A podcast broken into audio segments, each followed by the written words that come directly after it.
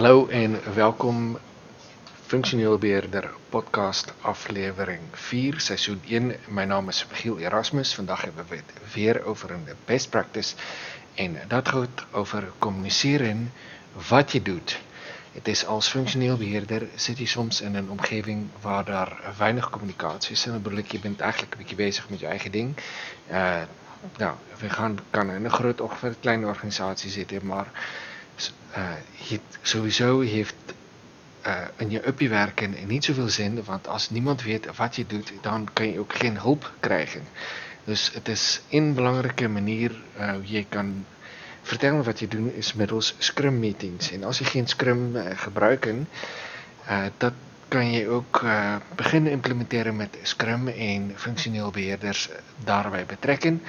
Ik zal in de volgende podcast vertellen hoe dat in zijn werk gaat en hoe je dit mogelijk kunnen gebruiken en inzetten. Dus heel belangrijk is, zeg wat je doet en vertel wat je doet en waar je moeilijkheid hebt en doe het op een regelmatige basis.